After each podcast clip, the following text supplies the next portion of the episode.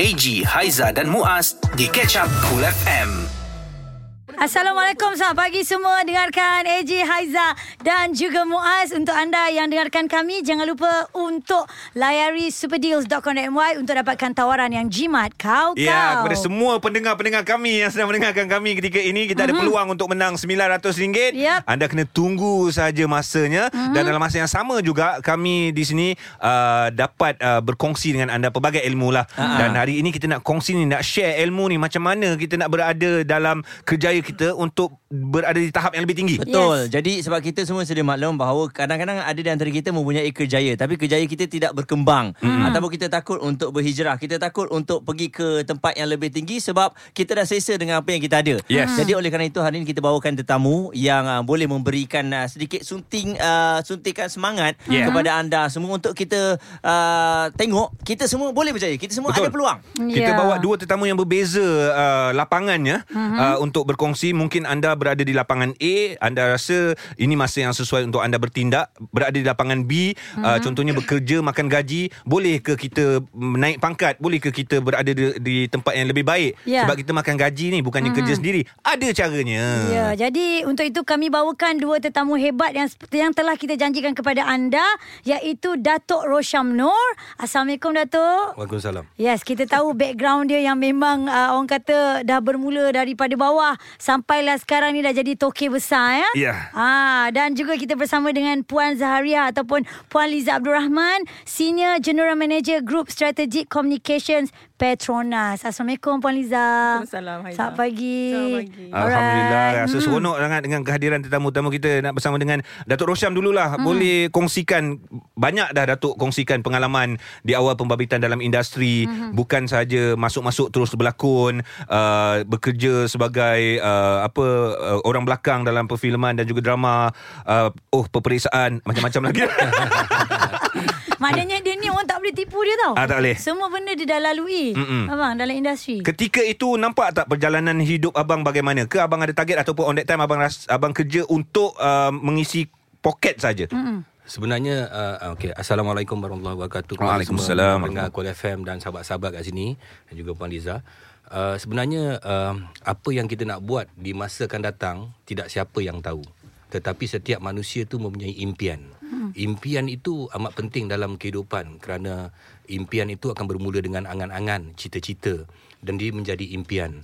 Firman Allah dalam Al-Quran, aku jadikan engkau manusia daripada kepingan-kepingan tanah liat yang berwarna hitam lalu aku bentuk dengan tangan aku lalu aku tiupkan sebahagian daripada roh aku.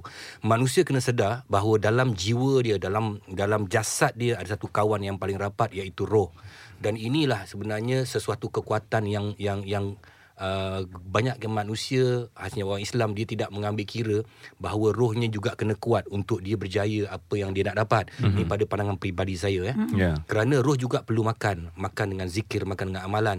Jasad makan apa yang kita makan dan jasad kuat roh kuat insya-Allah dia akan ada kekuatan dan um, berbalik kepada impian tadi dalam jasad tu uh, Allah bagi satu organ namanya uh, otak Otak manusia ni uh, berat di 1.5 kilogram dan ada 10 bilion file. Fuh. Dan di situlah kebanyakan manusia gagal menggunakan otak dia secara total. Hmm. Kerana ma- manusia menggunakan otak-otak yang dicipta oleh manusia iaitu gadget-gadgetnya seperti handphone dan hmm. sebagainya. Hmm. Kerana rujukan-rujukan itu sampai ke situ. Hmm. Tetapi jika manusia menggunakan otak dia secara total, kerana otak ni selagi kita cabar dia, selagi kita soal dia, otak itu akan menjadi membagi jaw- jawapan. Kerana itulah kita harus uh, melatih otak kita menjadi otak yang kreatif dan mempunyai impian. Dan impian ini sebenarnya Aiza, hmm. dia memang kita boleh dapat. Contoh yang paling paling mudah kita bagi uh, pernah tak kita mengimpikan untuk dapatkan sesuatu? Hmm. Kita berangan-angan untuk yeah. beli katalah kasut contohnya. Mm-hmm. Kita berangan dulu eh cantik kasut ni berangan-angan mungkin selepas sebulan kita beli. Contohnya baga- bagaimana orang seseorang itu hari ini sudah berumah tangga. Bukankah uh, daripada daripada uh, melihat kemudian memendam rasa, mm-hmm. kemudian berangan-angan, memendam rasa berangan-angan dan akhirnya mereka jadi couple dan couple pula mereka telah fikirkan bagaimana untuk mendirikan rumah tangga. Maksudnya ke Allah arah- bagi tak? ya, ha. Allah bagi kan. Mm-hmm. Sebenarnya itu mereka sudah menggunakan kuasa minda mereka untuk dapatkan sesuatu. Mm-hmm. Dan untuk berjaya dalam kerjaya juga mereka juga harus menggunakan uh, cara yang sama sebenarnya mm-hmm. menggunakan minda dan mereka bayangkan mungkin 5 tahun lagi atau setahun lagi, 2 tahun, 5 tahun, 10 Yep. tahun dia nak jadi apa. Macam tu juga masih kita bayangkan sekarang. Aku ingin melihat anak aku membesar bagaimana, nak hantar kat sekolah mana, nak bagi nama apa, nak belanja macam mana, nak pakaikan apa. Semua kan kita berangan semua tu. Mm-hmm. Tapi Allah permudahkan. Allah yeah. permudahkan.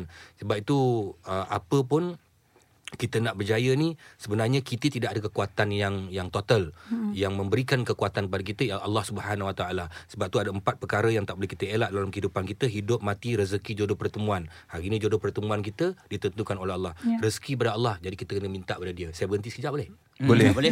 Banyak boleh sambung lagi ya. Macam macam nak cakap sampai pukul 9 je. aku tengok aku tengok Bu Aliza macam Eh, bila aku dah cakap Pasal dia je. Dia dah cerita pasal fail otak pula. Ah, sorry bila Puan ah. Abang kita ni Ah. Puan Liza juga Masalahnya dia orang ni Tiga orang DJ Tak pandai nak potong Eh, kita nak bagi tetamu cakap. kita nak hormat dia. Alamak. Dia bantai ni kita. Okey, jangan gaduh, jangan gaduh. Okey, Ragu. bagaimana nak mencapai kerjaya kita ke tahap yang lebih tinggi? Kita serahkan pada Puan Liza pula. Okey. Ah. ah, Senang buat kerja dia buat Sebab kita tengok background Puan Liza juga bermula dari bawah Ya. dan meningkat, meningkat, meningkat sampailah Tapi, ke jawatan sekarang Puan, ini. Ya. uh, skopnya berbeza puan eh sebab uh, macam uh, Datuk Rosham of course kerja sendiri, kena kerja keras. Tapi macam yang bekerja makan gaji ni puan, macam mana agaknya? Kerja keras tetap kerja keras sama sebenarnya. Okey, terlebih dahulu saya nak ucapkan ribuan terima kasih kepada pihak Cool FM atas jemputan pagi ini. Sama-sama kasih. Uh, dan saya juga ter, amat teruja lah dapat dipasangkan bersama dengan Datuk Roshamno. Yeah. Tu, terima kasih sangat. Okey, sebelum menjawab soalan ni, saya nak bagi uh, sikit uh, perkongsian pengalaman saya secara hmm. ringkas. Hmm. Saya sebenarnya merupakan graduan dalam bidang keuangan dari hmm. Amerika Syarikat. Saya ditaja oleh Petronas ya. Hmm. Uh, sepanjang kerja kerja kerjaya saya dalam bidang corporate selama lebih daripada 30 tahun ni, saya telah berpeluang untuk berkhidmat dalam berbagai uh, department lah. Hmm. Started with human resource. Hmm. Penting tu, tu penting HR tu. Ya, tapi ingat ya, bidang saya bidang keuangan tapi bila Ya. masuk Petronas saya diberi pel- peluang HR. HR. Amat berbeza. Selepas tu bila saya da, orang dapat tahu yang saya ni sebenarnya finance. Jadi saya diberi peluang untuk terus pergi ke uh, department treasury department selama lebih kurang 12 tahun. Uh, di sana saya belajar uh, membuat pelaburan domestik dan juga pertukaran mata wang asing forex ya. Dan kemudian saya dipindahkan kepada uh, car- uh, kewangan korporat ataupun corporate finance. Sebelum saya diberi uh, tugasan untuk menjadi pegawai eksekutif kepada sebuah anak syarikat yang bernama WGC 2012 yang diberi khas untuk ditugaskan khas untuk uh, me, apa nama men, mengenengahkan Malaysia dan Petronas sebagai ahli uh, tuan rumah kepada 25th World Gas Conference 2012. Right. Uh, dan selepas itu pada 2016 saya diarahkan pulang ke Menara Berkembar untuk menjadi ketua uh, sebagai ketua head uh, strategic, strategic communications um, of Petronas. Mm-hmm. Okey. So berbalik kepada soalan tadi uh, membina kerjaya tahap yang lebih tinggi hmm. saya rasa macam Datuk Rosyam cakap tadi kita perlukan uh, angan-angan tu and then kita work towards the angan-angan. Mm-hmm. So kita mempunyai kena ada matlamat. Matlamat kita kita boleh bagikan kepada dua, matlamat jangka pendek, matlamat jangka panjang. So kita mem- kena ada perancangan. Yang paling penting saya agree dengan Datuk juga is actually the mindset, the mentality ya. Tadi Datuk cakap bahawa banyak kompartmen tadi dalam dalam kita punya minda. So kita mempunyai, kena mempunyai mindset yang betul, positive mindset dan sikap yang betul. Yang paling penting in a nutshell is actually you punya niat tadi, you punya usaha dan selebihnya is tawakal. Hmm, baik, tu dia. Maknanya di mana Penjelasannya, sahaja kita berada, kita punya niat tu nak kena uh, apa nak kena target. Uh, so bila ada target tu ada ada benda lah yang boleh kita tuju ke target tersebut kan. Okey, kejap lagi kita akan kembali semula nak tanya juga dengan Datuk dalam nak membina kerjaya ni, kita ada 10 orang dalam bidang yang sama. Akan tetapi dalam 10 orang tu mungkin akan ada 3 orang saja yang akan terus ke depan manakala 7 lagi tercicir. Jadi bagaimana 3 orang ni nak maintain kerjaya dia dan apa agaknya rahsia untuk mereka berjaya? Kenapa tak boleh 10 10 orang berjaya? Ya. Suara Semasa Cool FM Relax, ada yang tanya bila masa Datuk Awi bergaduh dengan Datuk Rosham sebenarnya dalam filem bara. Kita imbas balik. Castello. Yes. Oh, ular Untuk tendung anda- oh, setepek kat belakang tu. Itu lukisan aja okay? Dengarkan kami sekarang ini Eji Haizah dan juga Muaz Di Cool FM Buat anda yang tertanya-tanya Apa itu webinar Ya. uh, Dan kita akan berlangsung InsyaAllah pada 8 September ya. Betul. Secara percuma Anda boleh tonton di Facebook Cool FM Dan dapatkan info di coolfm.com.my Okey, kita juga akan bawa tajuk yang sama, bawa kerjaya ke tahap yang lebih tinggi bersama dengan tetamu-tetamu hebat. Mm-hmm. Sebab tu bulan ni kita bawakan tetamu yang boleh memberikan inspirasi kepada mm-hmm. anda. Dan tadi kita nak tanya dengan Datuk Rosham, Tok, kalau kita tengok macam mana dalam ramai-ramai kita nak menjadi orang yang yang bersinar, orang yang berjaya. Sebab uh, kebolehan 10 orang diberikan kebolehan yang sama. Tapi dalam 10 orang tu macam mana kita nak menjadi orang yang boleh pergi meninggalkan yang lain? Kalau kita tengok dalam apa juga kerjaya eh, walaupun pemandu teksi pun, dia semua kena ada skill mm-hmm. untuk mendapatkan ramai pelanggan. Dia kena tahu jalan mana dia nak pergi, jalan mana yang orang akan ramai. Ini semua datang daripada yang saya kata pada awal tadi, creativity dalam sesuatu kerjaya.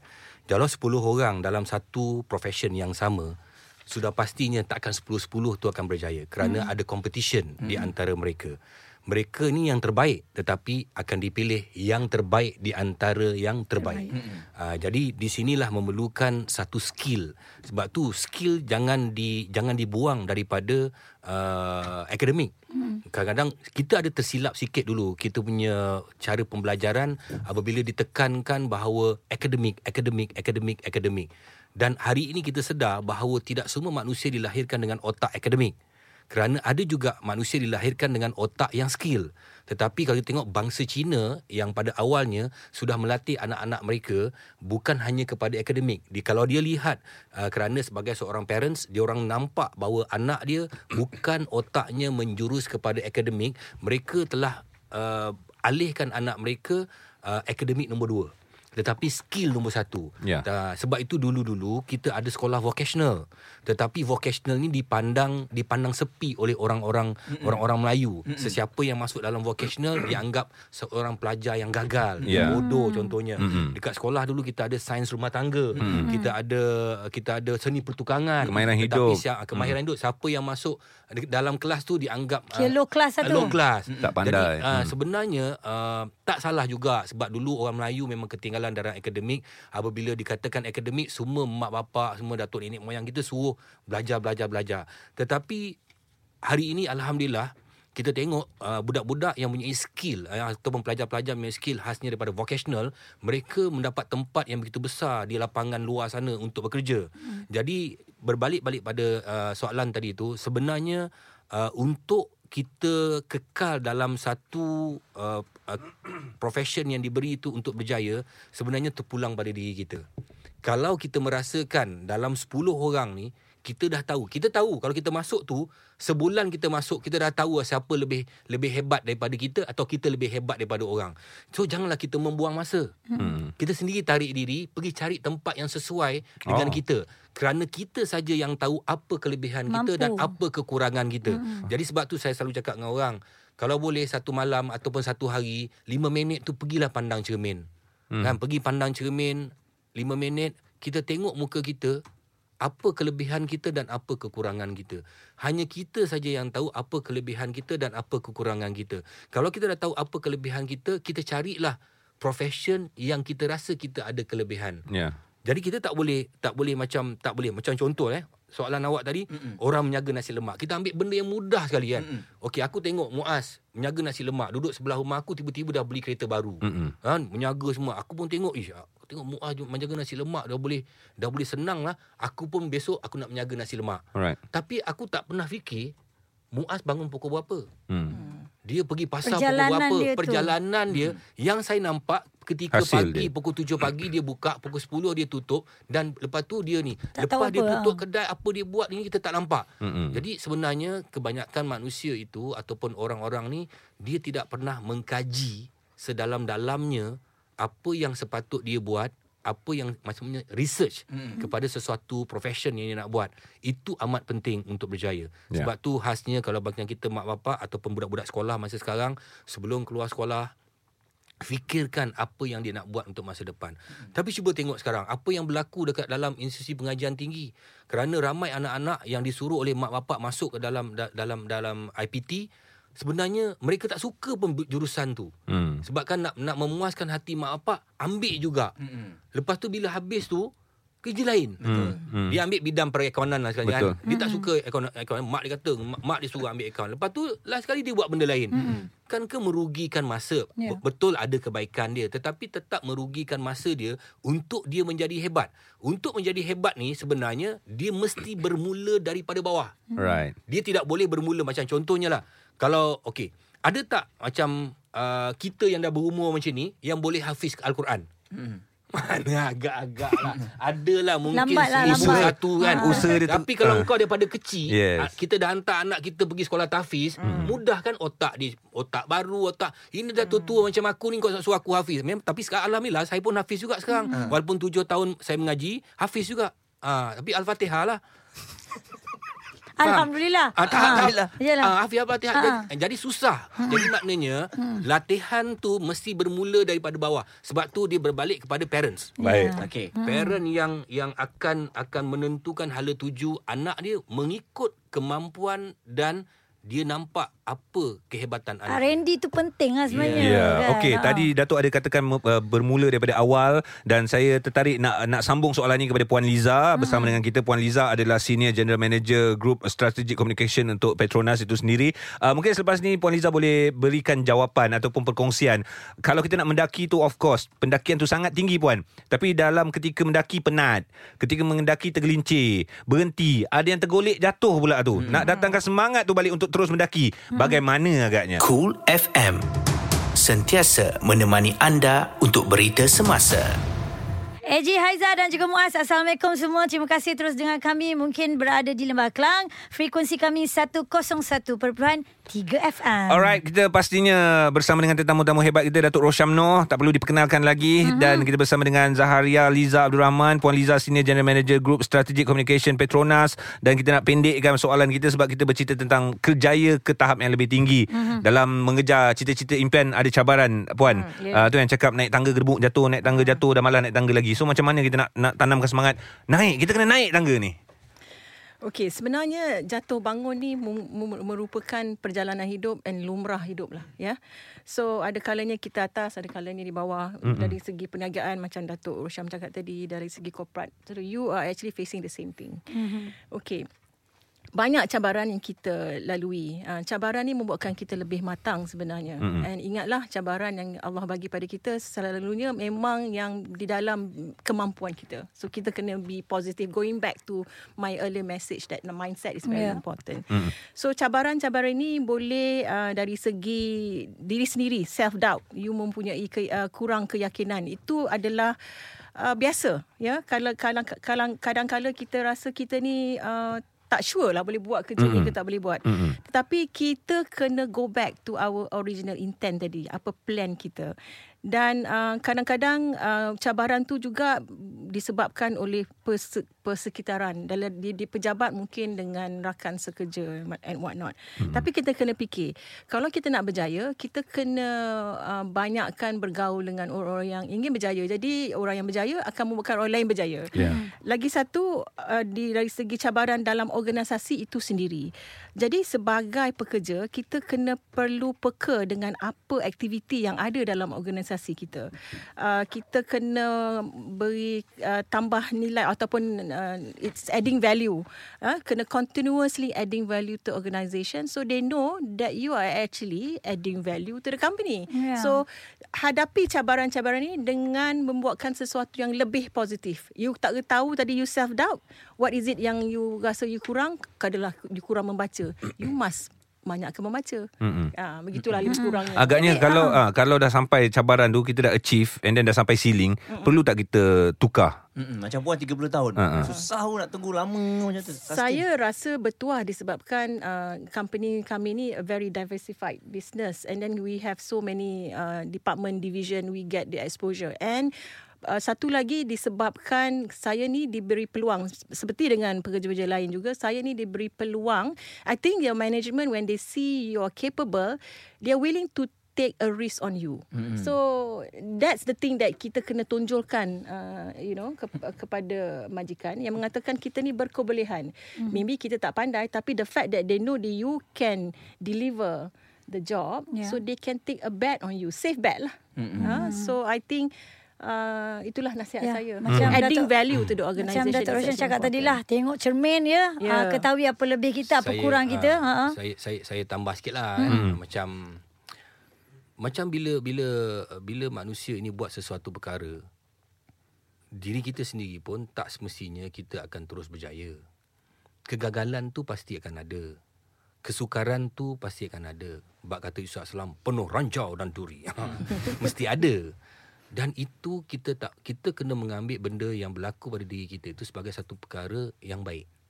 Kerana itu adalah pengajaran-pengajaran untuk kita melonjak untuk lebih jauh. Kerana dalam hidup kita kita memerlukan pembelajaran, pengajaran daripada apa-apa yang berlaku. Setiap yang berlaku tu mesti ada hikmah di sebaliknya. Okay? Dan kalau sebenarnya is a test from the God. You ask from the God, God akan test you whether betul-betul kita nak buat ataupun tidak. Macam contohnya kita nak buat satu benda tu. Di tengah jalan ada kesukaran, kesukaran, kesukaran dan akhirnya kita berjaya dan kita akan mempunyai sejarah kejayaan kita yang nak kita ceritakan kepada Share. orang. Mm-hmm. Sebagai contohnya lah, sebagai contoh yang paling senang, saya suka ambil kehidupan berkeluarga. Untuk mendapat seseorang pasangan dalam hidup bukannya mudah. Kerana di depan mata kita ada ramai lelaki ataupun perempuan yang harus kita membuat pilihan. Dan akhirnya kita memilih yang satu. Yang daripada mata turun ke hati. Mereka lah yang kita ambil sebagai pasangan kita. Daripada sendirian daripada enterprise menjadi sendirian berhad. Besar ya Ah, daripada Serian Berhad nanti pula cuba kita tengok bukan kita cuba tengok parents kita macam mana dia melalui proses untuk berjaya sampai ke hari ini mendidik menyara segala-galanya sampai kalah dia tua dan dia mati Mm-mm. kan dia melalui proses-proses yang sukar. Sukar-sukar ni lah dan akhirnya di situlah membentuk kepada kejayaan. Kerana dalam kehidupan berumah tangga Serian Berhad tadi pasti ada gelora.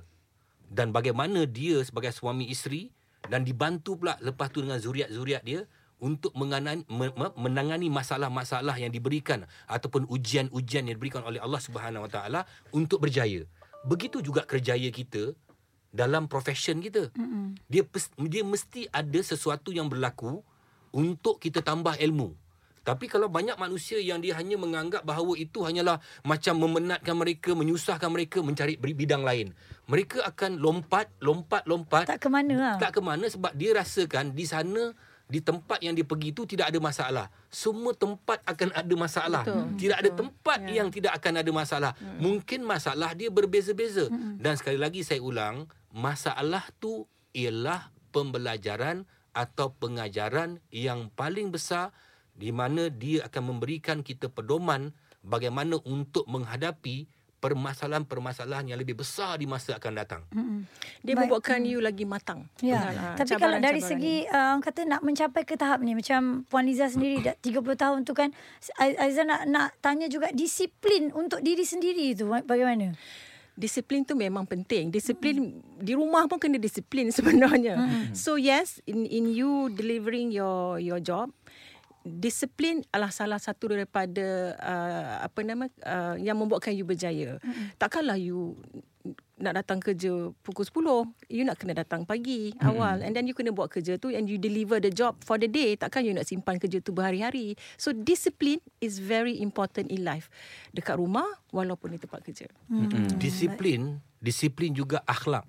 Hmm. Untuk sebagai manusia untuk berjaya dalam kehidupan dia, dia mesti ada akhlak. Ini yang diminta oleh agama nombor satu ialah Betul. akhlak. Hmm. Kalau akhlak tak ada, you rasa-rasa akan dapat apa yang kita nak. Hmm. Kerana dalam dunia ni ada berbilion-bilion manusia. Hmm. Allah Subhanahu Wa Taala memberikan rezeki secara maha pemberi.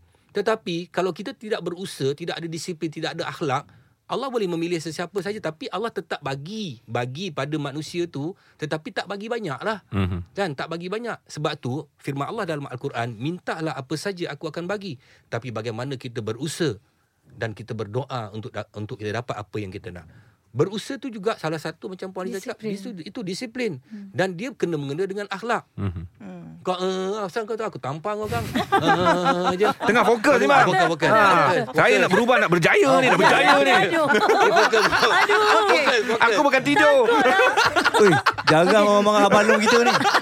Okey. Suara Semasa Cool FM. Hello buat semua yang dengarkan AJ Haiza dan juga Muaz. Kami ada di sini untuk anda seawal jam 6 pagi tadi. Mm-hmm. Dan kami bincangkan sekarang ini Cool Talk kita. Bawa kerjaya anda ke tahap yang lebih tinggi. Mungkin anda ada setengah juga yang mendengarkan kita ini. Anda rasa anda selesa. Berada di tahap yang sama tu okey je tak nak bergerak. Mm-hmm. Tapi ada setengahnya eh tak boleh ni. Kita kena melangkah setapak lagi ke depan untuk ke next level ya. Mm-mm. Maknanya Datuk Rosyam uh, Kalau seseorang itu ada keinginan Dalam diri dia nak berubah Dah berjaya And then dia stop Untuk buat sesuatu yang baru Adakah itu betul Ataupun tidak? Uh, kalau dia dah dia kalau kalau dia dah dah dah dah, dah berjaya, dah berjaya dan dia dia stop untuk buat sesuatu, maksudnya apa yang dia buat sebelum tu dah berjaya mm-hmm. dan ada orang boleh jalankan apa yang dia buat lepas tu dia buat sesuatu yang baru. Okey. Bagi saya itu itu satu satu yang baik. Mm-mm. Uh, kita kita tengok contoh dalam kehidupan manusia Uh, khasnya orang Islam lah contohnya kan dia buat satu penjagaan sampai ke satu tahap bila umur dia dah makin tua makin tua macam aku ni kan Aku cakap aku nak cari apa eh Mm-mm. Kau Apa cari yang dicari Apa sebenarnya? yang kau cari Semua dah sebenarnya? ada dah. Okey. Maksudnya bukan semua yang ada. Apa benda? Apa benda yang kau cari ni? Uh-uh. Sebenarnya pencarian kita bukan hanya untuk dunia. Pencarian kita adalah untuk Akhirat. Akhirat nanti alam barzah apa benda. Apakah cukup pencarian kita ataupun bekalan kita, mangkuk tingkat kita. Macam mangkuk tingkat, atas tu solat, bawah tu amalan-amalan lain kan. Ah, apa semua cukup tak? Ah, jadi ini akan menjadi satu persoalan yang besar. Kita bernasib baik kerana diingatkan oleh Allah, diingatkan oleh malaikat tentang hala tuju kita selepas itu. Mm-hmm. Tapi dalam dalam kehidupan dunia, kita nak diversify berapa banyak pun tak ada masalah. Ya. Buatlah itu, buatlah ini, buatlah itu asalkan dianya boleh kita jaga dengan baik dan memberi peluang kepada orang lain mm-hmm. untuk bersama-sama dengan kita. Sampai kepada satu tahap manusia ini mestilah memberi kepada orang lain Hmm.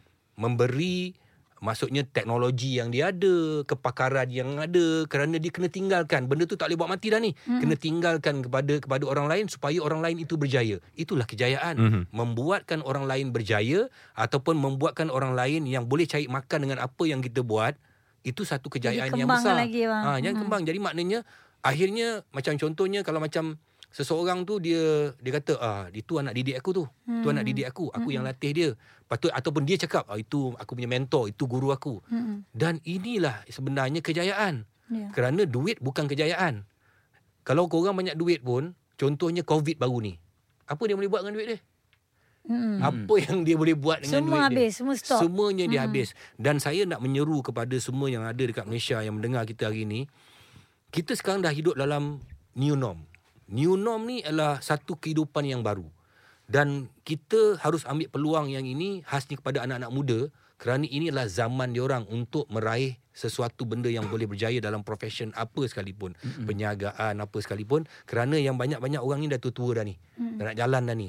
Dan juga kita tengok eh, hari ni ni nasib kita baik dan kita rasa saya, saya rasa secara peribadi kita aman. Kerana orang luar tak boleh masuk negara kita.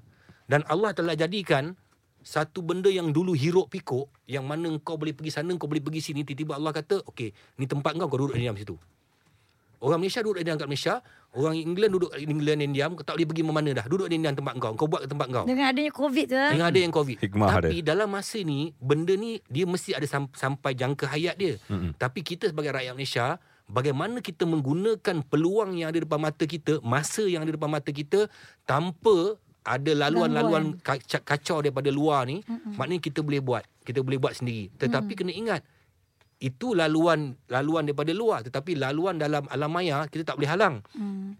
khasnya uh, orang-orang yang dah mula meniaga dalam uh, small medium enterprise contohnya kan. Mm-hmm. Dulu mereka berlawan orang dalam Malaysia saja tetapi sekarang dengan ada platform dia orang berlawan dengan satu dunia. Hmm. Apa kau pandang aku macam tu? Tak Betul lah. berhenti. Eh, tak, tak, saya nak nak cakap suntik, lagi lah. saya nak suntik sikit Ha. lah. Suntik. Apa? tak ada. Dari segi dari dari segi corporate kan. Alright. Penghijrahan itu adalah uh, penting. Uh, Hmm. Dia mem- meluaskan your horizon. Uh, kadang-kadang penghijrahan penghijrahan ini di, dilakukan oleh individu itu sendiri, individu Hmm. itu sendiri. Uh, if you know you have stuck in a position for so long, so it's high time for you to think for your future. Sometimes penghijrahan itu diarahkan oleh uh, your boss. So to me, take the penghijrahan sebagai satu langkah baru membuka minda, challenge yourself. Mm-hmm. Challenge yourself to the new environment. You never know. That's where people will see your capabilities. Mm-hmm. That's why that's how people see you rising up. Okey, se- sebagai wanita yang berjaya ya, ya, sikit. Ya, Ah. ya, ya, saya tambah ni. Ya. Betul kata puan tadi. Sebab apa?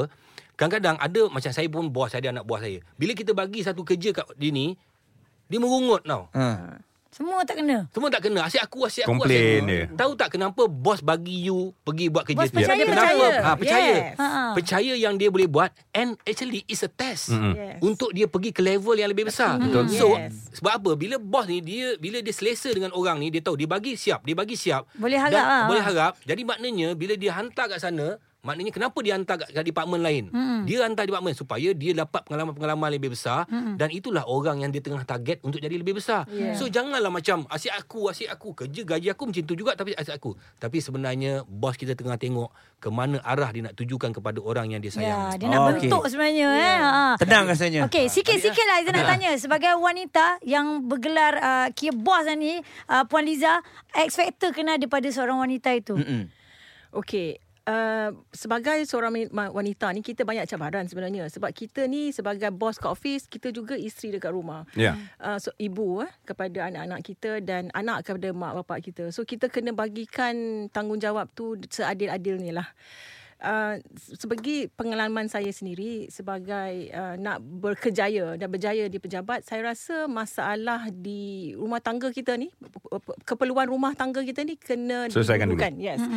I see from myself that once I've set that goal then your your career will fly. Jadi senang you dah siapkan minggu ni menu apa you know the maid dah tahu dah apa nak buat balik you cuma masak masak aja you know so dah you dah settle. Dan dekat bila you dekat pejabat you bagi you punya sepenuh masa your your level best to the organisation. Bila balik, you have to immediately switch into the role of wife, the Tukar role of topi. mother, tukar. And then, the time, although the time dengan family is actually very limited, it's not a quantity of time, it's the Quality. quality, of Paling time. penting, ya. Okay, going back to your uh, question on being, on having the X factor.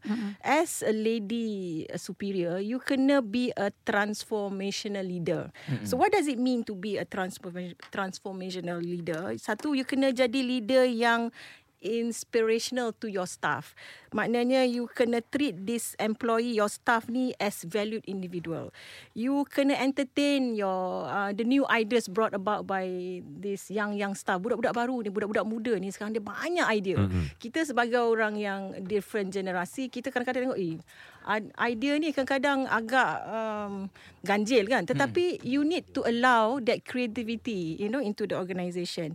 You need to be proactive yeah uh, take risks on these young young people and you must lead your team with a vision so set uh, orang kata um, uh, realistic and achievable punya goal to your team so you need to have this so that the staff will be able to see you so inspired to be with you in your team Ya, so that sebab is the akan X rasa factor. selesa lah bila Ah. berada bersama-sama kan. Ya. Baik, uh, itu dia bersama dengan tetamu kita yang sangat hebat sebenarnya. Banyaklah tanya ni Kita mentor sambung- mereka sambung sama. kat webinar. Nanti kita boleh boleh cerita lagi ya. Ah. Alright, Okey? jadi kepada anda sekali lagi jangan lupa untuk uh, bersama-sama dengan kami di Facebook uh, Cool FM. Mhm. Jangan lupa like dan juga follow. Kita akan uh, ada webinar Cool ini pertama kalinya di radio di Malaysia ini pada hari uh, pada 8 hari bulan Ya. September. iaitu 12 uh, 30 minit tengah hari Mhm. bersama dengan tetamu-tetamu hebat yang akan bersama-sama memberi inspirasi mengenai kerjaya ini. Okey, Ya. terima kasih sekali lagi Datuk Rosyam Noor. Terima kasih Ya, sama. kepada Sama. Puan Zaharia bersama dengan kita Kak Liza uh, berkongsi semoga banyak memberikan manfaat dan juga motivasi InsyaAllah. kepada pendengar-pendengar Cool FM insyaallah. Yap. Yang lain terus kekal dengarkan kami Cool FM. Terlepas Cool FM bersama AG Haiza dan Muaz, dengar semula di Catch Up Cool. Layari coolfm.com.my atau app Cool FM, Spotify serta Apple Podcast.